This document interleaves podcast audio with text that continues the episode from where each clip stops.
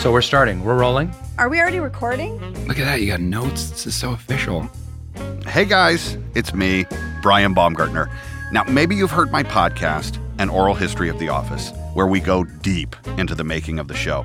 Now, well, you can go even deeper. That's what she said. Because I am sharing my full length, in depth conversations with some of my favorite people on the planet the cast and crew of The Office.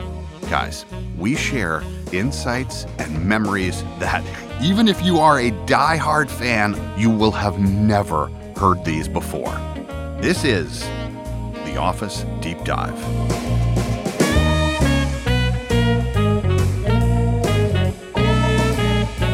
What were you doing before The Office started? I was catering and I was babysitting.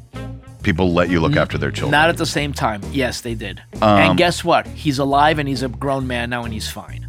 You'll hear lots of amazing stories, and even I learned new things. Dwight actually never said that in 200 episodes. People should realize that Dwight never actually said that. Wow. I would never have gotten that. I just I blew, would have I blew your mind. I no, I never would have gotten that. All led by me, your favorite podcast host and interviewer extraordinaire.